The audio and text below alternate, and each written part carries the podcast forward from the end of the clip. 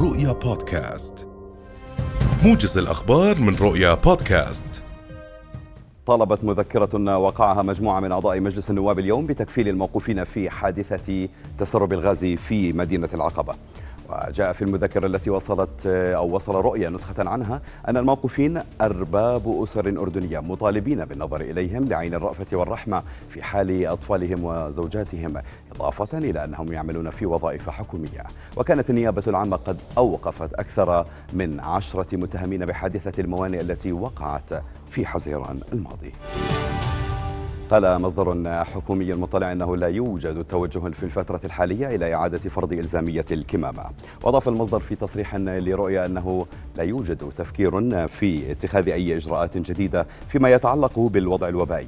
من جانبه قال مستشار رئاسة الوزراء للشؤون الصحية عادل البلبيسي إن ارتفاع إصابات كورونا في الأردن مسيطر عليه مبينا أن نسبة الفحوصات الإيجابية الأسبوع الماضي كانت أقل من نسبة الفحوصات الإيجابية في الأسبوع الذي سبقه تحت الرعاية الملكية السامية تنطلق مساء اليوم فعاليات مهرجان جرش للثقافة والفنون في دورته السادسة والثلاثين.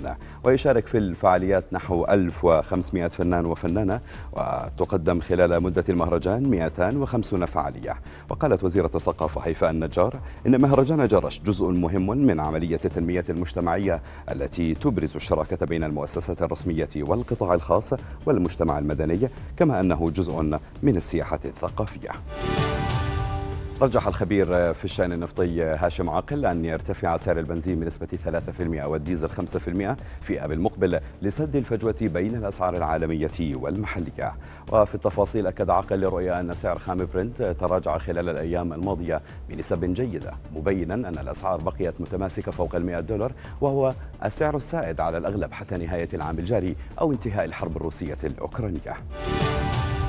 صادقت اللجنة اللوائية الإسرائيلية للتخطيط والبناء في القدس المحتلة على خطة لبناء 1446 وحدة استيطانية على أراضي سور باهر لصالح مستوطنة القناة السفلية بين مستوطنتي جفعات همتوس وهار حماة جنوب المدينة.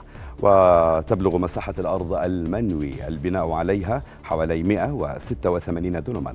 وسيتم عرض الخطة للاعتراض لمدة 60 يوما. وحال الموافقة عليها فإنها ستتم إعادتها إلى اللجنة اللوائية من أجل المصادقة النهائية عليها. أظهرت نتائج أولية بأن ما نسبته 94.16% من التونسيين صوتوا بنعم على مشروع الدستور التونسي الجديد. وشارك ما يقارب 28 ألف أو سبعة وعشرون فاصلة أربعة وخمسون بالعشرة في المئة من الناخبين التونسيين المسجلين وفق ما أعلنت هيئة الانتخابات يوم الاثنين في استفتاء حول مشروع دستور جديد يمنح صلاحيات واسعة للرئيس قيس سعيد. قد يعيد البلاد التي تمر بأزمة اقتصادية واجتماعية إلى نظام سلطوي شبيه بذاك الذي كان قائما قبل العام 2011